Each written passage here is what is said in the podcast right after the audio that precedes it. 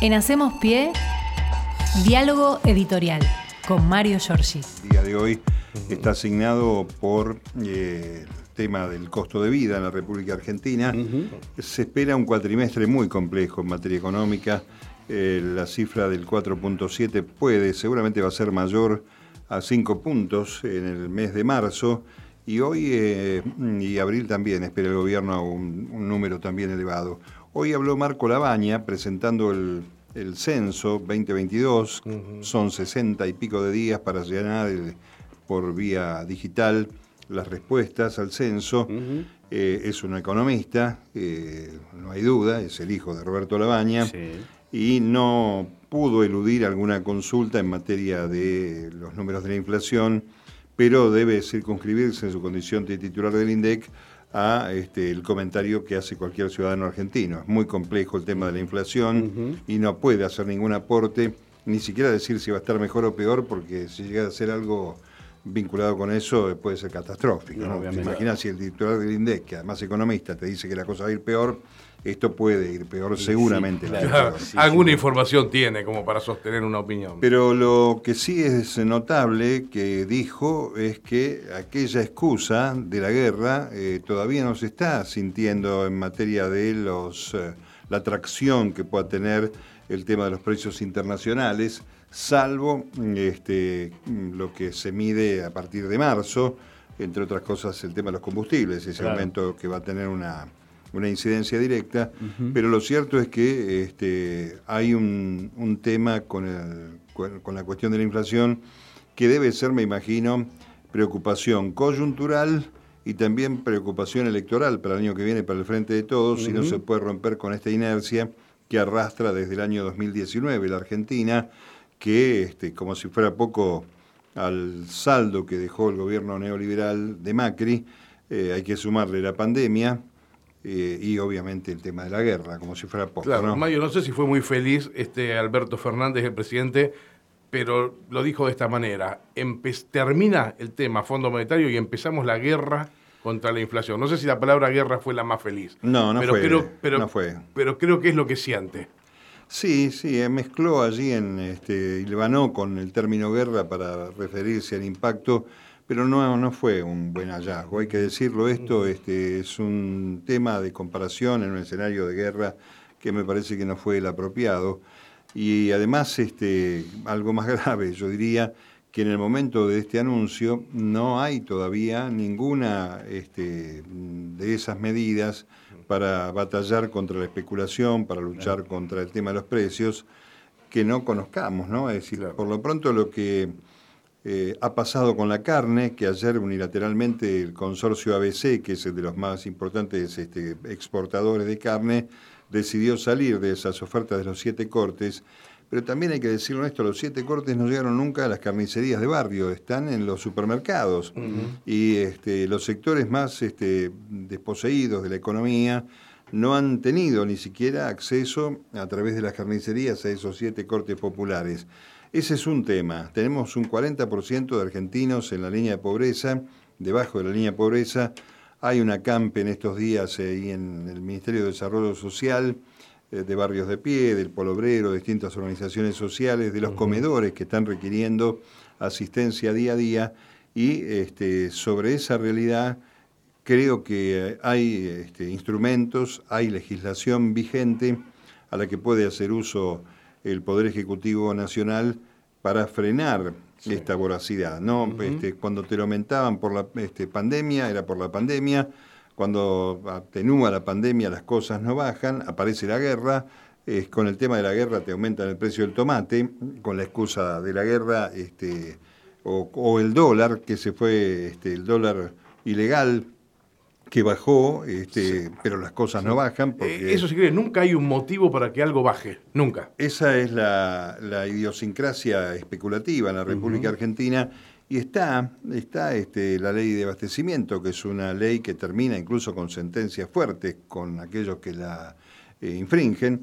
Y este, en algún momento creo que este, si, si va a ir a la batalla, si, tomando el tema del presidente, Esperemos que lo haga con toda la fuerza que la ley le asigna al Poder Ejecutivo y que accione en consecuencia, porque eh, venimos de una serie de fracasos importantísimos, venimos con este, la declaración de servicio público a Internet, a la conectividad y los medios este, que protegen a los propios propietarios, muchos de ellos son también los mismos dueños, se han encargado de presentar medidas cautelares y demás y de no respetar ni reconocer que se trata de un servicio esencial. Fíjate vos este, en qué situación está la Argentina, que hoy el titular del INDEC está pidiendo eh, aquellos que tienen conectividad que hagan este, el censo a través de las páginas y al mismo tiempo este gobierno no ha podido, no ha parado este, esa voracidad de recaudación de las empresas prestadoras de este tipo de servicio que siguen resistiendo a la idea de que se trata de un servicio eh, público, ¿no? Eh, en esta cuestión suntuaria, con el precio puesto del lado de ellos y la medidora del lado de ellos, yo no sé si a ustedes les pasa, pero cada vez que intento ver qué velocidad es la que me están dando con relación a la que pago, siempre está por abajo. Nunca coincide con lo que uno tiene. Nunca, nunca pasa para arriba, siempre para este, abajo. Entonces, este, esos cálculos de costos, esa cuestión este, individual de sostener este tipo de servicio en ese lugar, eh, por supuesto, también debiera tener un poquito más de firmeza. No la tuvo el gobierno, lamentablemente, no la tuvo el ENACOM, no sé quiénes son los encargados de sostenerlo esto, pero este, si no podemos con una cosa que tiene una incidencia en los sectores medios, recordemos que los servicios de cable, telefonía celular y en todo caso banda ancha, tienen, este, aplican directamente sobre los costos de los sectores medios en la República Argentina en forma notable. Y cuando uno compara este, con los otros servicios esenciales, como por ejemplo pueden ser el gas y, la energía eléctrica, este, son este, exorbitantes las comparaciones en cuanto a lo que uno está pagando por un servicio de luz o de gas respecto de lo que paga o lo que te piden que le pagues si querés contar con conectividad. Eh, bueno, ahí esto cuando dicen que esto es una de las causas, cuando describen como multicausal la inflación, es una de las causas. Y lo otro es, bueno, son los operadores que concentran en este, porcentajes increíbles eh, cada uno de los rubros, ¿no? Limpieza, este, harinas, eh, lácteos, bueno. Mario, estuve escuchando atentamente en algunos comentaristas internacionales que aseguran, yo no sé si esto es así, pero aseguran que en el país más liberal del mundo, en donde supuestamente eh, tenés la, opción más grande de desarrollarte, ¿no? así se venden los norteamericanos, un supermercado de los denominados grandes tiene una ganancia regulada, escúchame bien, regulada, entre el 4 y el 6%. Eso es lo que puede ganar un supermercado o un hipermercado. Vamos a ponerle Walmart que lo tenemos ambos. Acá están por arriba del 50% de ganancia. O sea, el mismo supermercado que acepta ganar un techo de 6% en Estados Unidos, acá está por arriba del 50%. Se, entiende, ¿no? La diferencia. Yo no sé cómo se hace, pero cuando te hablan de regular, lo que hacen los norteamericanos sí es regular de verdad. Le ponen un techo de 6% de ganancia. Acá me parece, bueno, no sé cómo se hará, pero algo hay que hacer con los supermercados. es, la comida. Tiene que ver, digamos, con este, muchas aristas que tiene la economía actual nuestra. Esto no es solamente. Bueno, la, primera es un control este, y la responsabilidad impositiva que mm. tiene, eh, en este caso, el Estado en los Estados Unidos aunque en estos momentos eh, uno tiene que ser este, cuidadoso porque efectivamente la inflación está llegando, producto de esta aventura de la OTAN eh, con respecto al tema de Ucrania, y está preocupando, está preocupando mucho a los este, países europeos, los 27 integrantes de la Unión Europea. Eh, hoy este, estaba escuchando que en España, por ejemplo, el litro de combustible, la nafta, que sería la premium acá, está este, 2 euros. 2 euros en la Argentina, en, valores este, legales, digamos, estamos hablando de más de 230 pesos, una cosa así. 400, estamos hablando de 400, porque son, el, euro debe estar en 220 y algo. No, pero en el, en el, mercado oficial, digamos. Sí, sí, sí. Este, el euro, ah, el mercado oficial, claro. Este, el euro debe, ser 200, es un poquito, mm, este, casi el 40-50% más que acá en este momento. Eso es un impacto para una economía que tiene una estabilidad, que ha tenido inflaciones de 2%, en algunos países eh, 3%, en el mejor de, o el peor de los casos que le venga un aumento de esta magnitud al combustible, bueno, va a gatillar en otro tipo de cosas. Pero volviendo a la Argentina, ese fenómeno este, especulativo, eh, muy multicausal, como dicen los economistas, eh, tiene responsables, no hay duda que los tiene. Y hay que señalar entonces que es responsabilidad del gobierno defender el interés de la mesa de los argentinos por sobre el interés de estos personajes. Eh, muchos de ellos, este, además, responden a, este, a eh, políticas, perdón, empresas multinacionales. Y ahí también vale la pena aclarar esto. Se portan bien en los Estados Unidos, pero en la periferia son las mismas empresas las que hacen, porque tienen además flexibilidades este, y se comportan de este modo. Vamos a ver qué pasa, ¿no? Este, hay que decir que mm, eh, eh, hay que esperar, ¿no? Es miércoles. Anoche, a última hora, algunas de las cosas que me han trascendido es, este, bueno, un pedido, este, una, un, más que pedido, una exigencia de Roberto Feletti al consorcio ABC.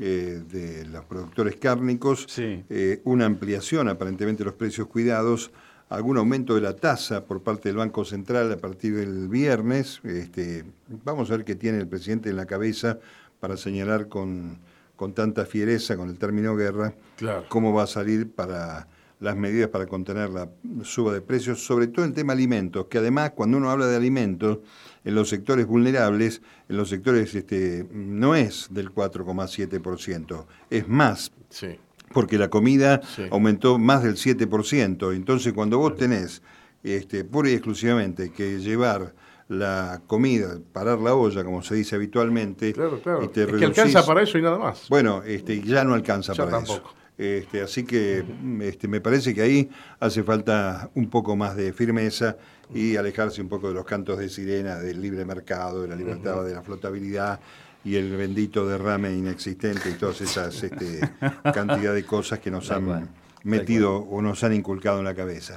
Eh, paralelamente hoy, este, ya que estamos hablando de temas económicos, que no es mi fuerte, pero que son los que están atravesando la realidad, eh, hoy se va a, reunir el Consejo del Salario. Fíjense que una familia creo que necesitó, si no me equivoco, en el valor de enero, 80 mil pesos, ¿no? Para, y el salario mínimo está fijado en 32, 33 mil pesos. Eh, es un salario de referencia, es eh, aquello que indica que nadie puede ganar menos de esa cifra cuando estamos hablando de personas que tienen un trabajo registrado. Eh, van a ir la CTE, la CGT a reclamar que ese piso se lleve a 60 mil para poner un poco de este, cercanía con esta realidad porque cuando el INDEC dé a conocer lo que necesitó una familia en febrero, no sé cuál es el índice que se va a dar a conocer hoy, pero cuando lo dé a conocer va a estar cerca de las 100 lucas mes, muchachos, y ahí este, vamos a estar una vez más en problemas cuando eh, se sepa esta realidad. No es casual, el otro día tuve una discusión yo este, con un comerciante en la zona de Wilde, porque además está tan este, colonizada la cabeza de muchos este, argentinos por los medios, eh, que decía, bueno, se viene un ajuste con el fondo y que yo, hay que terminar con los planes. Y este, los planes deben andar por 16 mil pesos, una cosa así. Yo le pregunté, ¿cómo hace una persona? Porque además dice que no trabajan. Si no trabajas, si tenés 16 lucas, te morís de hambre. Sí, sí. Claro, pero, aparte. Eh, eh, si no haces una changa, si no haces un trabajo, corta pasto, albañilería. Este comerciante piensa como, como los grandes economistas de derecha. ah, entonces el costo que lo pague el, que claro, va. Claro. Hay que cortarle el plan a ese que le va mal. Pero cuando. No sacarle al que más tiene. Cuando le baja el precio al mercado central, cuando va a comprar el verdulero y demás, no te bajan. Este, baja estacionalmente, eso es otra cosa, ¿no? Pero bueno, esta es la realidad también del este, precio que pagamos nosotros cuando dócilmente nos dejamos este, inducir por la información de los que juegan para ese lado. ¿no? Eh, así que bueno, vamos a estar atentos hoy a las este, 3 de la tarde, creo que se reúne el Consejo del Salario, está mirando la hora, sí, a las 15, ahí en el Ministerio de Trabajo. Y este, bueno, eh, el otro tema que va a quedar en esta semana cargada de información económica es el del Fondo Monetario. Parece que efectivamente están los dos tercios, que están, creo que es el 80% de los senadores los que van a votar afirmativamente y eh, por ahora no hay ninguna contraindicación eh, para que sea ley antes de que termine esta semana. Pero hoy pasó una cosa muy interesante. Ayer, eh, organizada por Oscar Parrilli, muy cerca de la vicepresidenta, hubo este, una reunión con Eric Toussaint. Eric Toussaint es un economista y politólogo belga que preside un comité eh, que se llama Comité para la Abolición de las Deudas Ilegítimas y que sostiene que la Argentina tiene la oportunidad de suspender los pagos y declarar la deuda odiosa.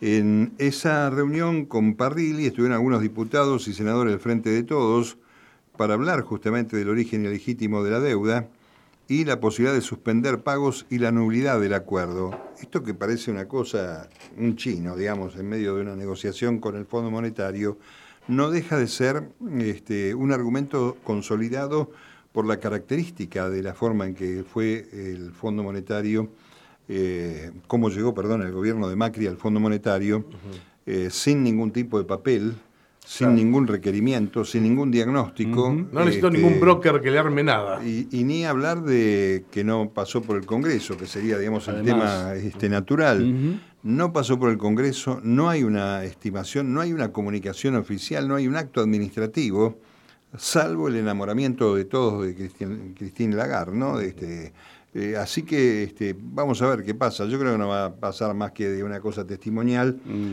pero no está mal tener presente que esta deuda que van a pagar argentinos que aún no han nacido todavía, cuando empiecen este, a apretar un poco las marcas, eh, debiera tener una revisión eh, y no solamente con el paso por el Congreso. Eh, dice, entre otras cosas, que aceptar el acuerdo es blanquear la existencia de esta deuda que en los papeles no se registró.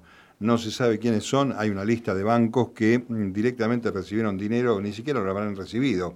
Eh, habrá pasado desde el Fondo Monetario a sus casas matrices y habrán hecho todos asientos contables, ¿no? de los asientos y nada más. Ni nada más, sí, eh, Así que bueno, vamos a Nunca viajó para acá ni nunca se fue, directamente fue un asiento contable de, un lado para el otro. No está mal, ¿no? Este, no está mal. Ayer este, en este, la alegría de tenerlo a, Jorge Dorio este, trabajando juntos, citaba algo, Jorge, es muy interesante en la Argentina, que se endeuda desde la Baring Brothers con Rivadavia, decía con el humor que lo caracteriza, imaginemos dentro de 100 años una plaza con el nombre de Sturzenegger, una avenida con el nombre de Mauricio Macri, porque todos los que tienen una calle en la República Argentina desde el siglo XIX este, son tipos que nos han llevado al endeudamiento, ¿no? este, ni que hablar de los genocidas de Roca y compañía, ¿no? Pero lo cierto es que efectivamente eh, argentinos que no han nacido van a tener que hacerse cargo de una parte proporcional de lo que debemos cada uno de nosotros ante el Fondo Monetario Internacional. Pero este, como Mario, hace un rato tengo una noticia buena. A ver, ah, bueno, a ver, a ver, a ver. Hoy, este, en este momento, si no me equivoco, el astillero Río Santiago va a realizar la botadura de la lancha eh, cadetes de la Armada Ciudad de Berizo. Eh, una gran noticia. Eh, es la segunda lancha la otra se llama Ciudad de Ensenada. Es este, se lanzó en octubre del año pasado. Un proyecto que este, tronchó el gobierno de Vidal, que persiguió a los trabajadores del astillero Río Santiago, más allá de trabar la operatoria de esa fábrica extraordinaria. Yo si tienen la oportunidad de visitarla. se me puso la piel de gallina, porque yo he ido este, ya dos veces a Astillero Río Santiago. Le comentaba a Axel antes del programa. Eh, es tan emocionante entrar al puerto de Ensenada, al astillero Río Santiago. Ahí ves, primero que ves, ves cuadros de Quinquela Martín. Segundo, ves trabajadores que este, no solamente son ingenieros absolutamente capacitados, son gente de trabajo que están preparados para hacer mecánica, metalmecánica pesada. Eso no, no, es muy fácil de conseguir en Argentina y es el Estado el que en este caso está este, proporcionando la posibilidad de, que esto exista. Ahí me tocó ir por última vez cuando estaban refaccionando las corbetas que habían viajado al Golfo Pérsico. Yo te puedo asegurar que la forma como trabajan esos ingenieros realmente eh, tienen amor por eso. ¿eh? No, no, no, hace un barco cualquiera. Fueron muy maltratados. Exactamente. Este, y los trabajadores de ATE también. Aquí las lanchas estas tienen diseño también hecho por el propio astillero. Recordemos que este, una lancha de estas compró para patrullar Patricia Bullrich siete u ocho veces más del valor este, con lo que cuesta construirlas en la República Argentina. Y este, hablando de los cuadros de Quinquela, también hubo una iniciativa para rematarlos, para sacarlos a remate durante el gobierno de María Eugenia Vidal. Esto que, que estaban allí.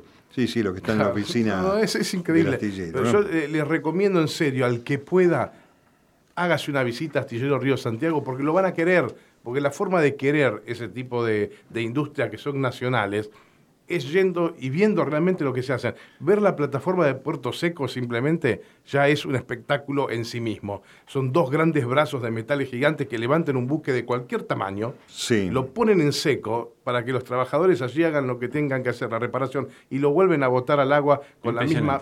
eso, no está en todos los lugares del mundo. No. Y lo tenemos acá. Sí, este, bueno, y ahí este, hay un otro costado donde el gobierno debe una respuesta que es el tema de la hidrovía, que se vincula efectivamente con la actividad de los astilleros y también con el dragado y balizamiento. Hay muchas dragas argentinas que están en desuso porque se contrató, se licitó esto hace 30 años, no sé cuánto fue durante el menemismo.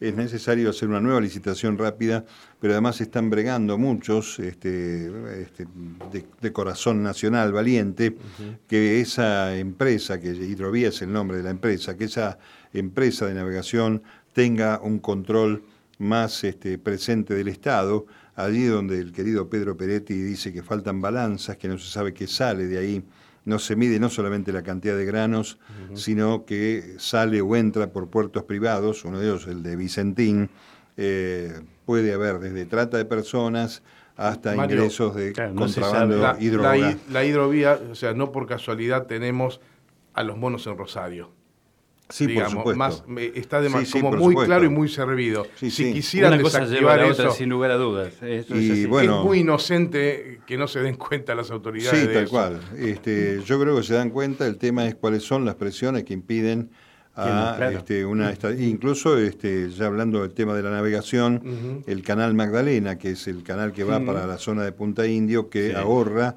En este momento hay triangulación de curro de otra forma no se puede decir, eh, de eh, salida de granos eh, de commodities vía Paraguay o vía Montevideo, que es el, más extraño de los fenómenos, porque vos salís con un barco por el Paraná y te vas a Montevideo en lugar de salir por el canal más directo al Atlántico, el canal Magdalena, este, que puede este, a pesar de que el presidente ha cometido varios errores en ese aspecto. Dijo que no está el Estado en condiciones y, los muchachos que conocen de esto le marcaron todas las dragas, dónde están. Hay que ir a Isla de Marchi, nada dónde, que hay que este, pararlas. Y también los trabajadores que tienen este, mucho mucho amor por esta tarea, como bien describís en el astillero. Otro tema más, efectivamente, que no hay desde los años 90 una empresa marítima del Estado, ni tampoco una flota fluvial del Estado para sostener este tipo de cosas. Hoy serían fundamentales estas cuestiones. Claro. Hoy, si tenés una este Junta Nacional de Granos, mm. si tenés un Contralor de la Salida, de la evasión impositiva que en, la que incurren estos muchachos que encima te marcan la cancha para que no puedas este, darle de comer a los argentinos, me parece que requiere que el rol del Estado sea presente. ¿Está en el seno del Frente de Todos esta discusión abierta? ¿Quién gana esta discusión? ¿Los que están a favor de que siga la situación con un status quo o aquellos que pretendemos que vuelva a tener el Estado un control estricto? Porque si el supermercado paga o tiene una rentabilidad de 4 o 5% en los Estados Unidos, es porque hay una cultura de este, el reconocimiento hasta dónde podés llegar y hasta dónde podés escapar. Me acabo de acordar, lo dijo Chousa en este mismo programa, él nos señaló este, hace, hace unos programas atrás, esta diferencia, que en Norteamérica Walmart no puede ganar más del 6% y está conforme, y acá no quiere ganar menos de 50. Bueno, este, por eso, creo que esa voracidad este, se da porque ha habido permisibilidad y que además, bueno, desde la distorsión que se produce en la Argentina a partir de los tres procesos neoliberales, el de la dictadura, el del menemismo y el de Macri, eh, estos muchachos han tenido mucho dulce, se han este, extralimitado y creen que realmente son los dueños de este, la vida, la obra, la comida, la salud de este, 46 millones de argentinos. Por eso cuando hablamos realmente de lo que pasa con la inflación, nos estamos dando cuenta de que las aristas son muchísimas y, por ejemplo, eh, tenemos una, una, un mercado que es bimonetario, por ejemplo. No pensamos en otra cosa que eso, ¿no? Cuando en otros países de la región... Pero además es una cuestión cultural argentina, claro. Y bueno, justamente, justamente hablábamos de la dictadura en adelante, bueno, ahí es donde evidentemente empieza a pasar. A, partir de mañana, supuestamente, como Rusia no accede a dólares, no va a poder, no va a poder afrontar el pago que, le corresponde hacer al Fondo Monetario, así que desde 1918 es la primera vez que los rusos van a caer en default. En este caso no porque no tengan la plata, sino porque no pueden acceder a los dólares porque están bloqueados en todo el mundo. Y no le importa mucho a los rusos aparentemente entrar en default con el Fondo Monetario Internacional. No, este, bueno, va a ser una de las primeras sanciones y, este, reversibles que está haciendo Vladimir Putin. Eh, ayer este, les eh, cerró cuentas. Habría que revisar, este es un dato muy interesante que tocaste, porque habría que revisar qué tipo de cuentas tienen ciudadanos norteamericanos en este, empresas este, que se han desempeñado en Rusia. Por ejemplo, ¿dónde están los fondos de Coca-Cola, de McDonald's, de todos los que se fueron este, tirando algunos cohetes arriba, señalando que se van y forman parte de las sanciones? Si lograron sacar, cerrar sus cuentas, este, o si realmente el Estado ruso ha retenido, los ha este, congelado también. Es una batalla que se da en tres escenarios. El más doloroso, el cruento, es el de aquello que se lleva puesta las, las víctimas. Está este de la economía y está obviamente el mediático, donde hay cosas que realmente uno no puede dejar de asombrarse hasta qué niveles. Ayer en una charla que teníamos con estudiantes de la universidad, yo decía que la guerra del Golfo fue la primera guerra televisada y nunca supimos bien qué cosas nos televisaban.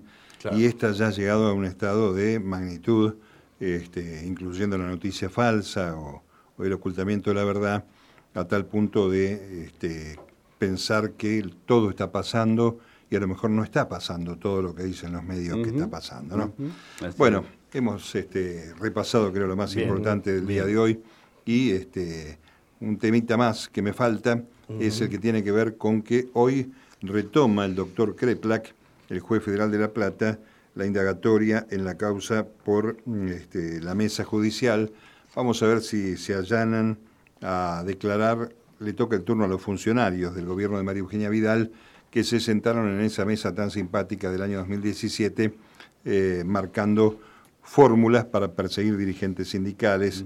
No es únicamente el Pata Medina, está Baradel. El fenómeno del astillero va a aparecer en cualquier momento, porque allí este, ha habido también eh, no solamente persecución, seguimientos de dirigentes sindicales, sino que hubo un agobio, un intento de agobiar definitivamente al astillero con fines que nunca sabremos cuáles eran. Sí cerrarlo, sí privatizar, sí este, terminar con lo poco que quedaba de la industria naval en la Argentina. Me, estaba acordando este, de Juan Carlos Castillo, que es un diputado nacional, oriundo de Sarandí, el hombre que fue el presidente de Astillero Río Santiago en el momento que, la última vez que me tocó ir a visitarlo, eh, y me, contaba lo importante que era para el país tener un astillero propio, eh, lo, que, lo que representa en soberanía eso mismo. Y estamos hablando de la época de Menem. No estamos hablando de la mejor época que tuvimos los argentinos justamente. Y sin embargo, a pesar de todo lo que vos le puedas criticar al gobierno menemista, sostenía el astillero Río Santiago. Y estaba Juan Carlos Castillo al frente, un hombre de Avellaneda. Fue él eh, eh, el, que me, el que me enseñó lo importante que era y el que me enseñó a querer el astillero nacional. Porque realmente, lo vuelvo a decir, no me canso. Visiten cuando puedan, cuando anden cerca de Ensenada, el astillero Río Santiago. No se van a arrepentir. Nos vamos, yo me voy, ustedes se quedan. Eh, lo que les digo es que vayan entrando al censo para ir conociendo la versión digital. Ujú. Eh, les digo a los oyentes que tenemos potenciales que no es necesario llenarlo si no hay ánimo de hacerlo digital. Se pueden responder el feriado 18 de mayo al censista que va a pasar.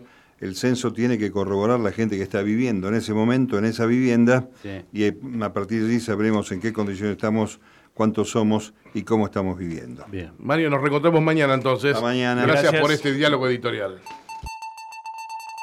En Hacemos Pie, diálogo editorial con Mario Giorgi.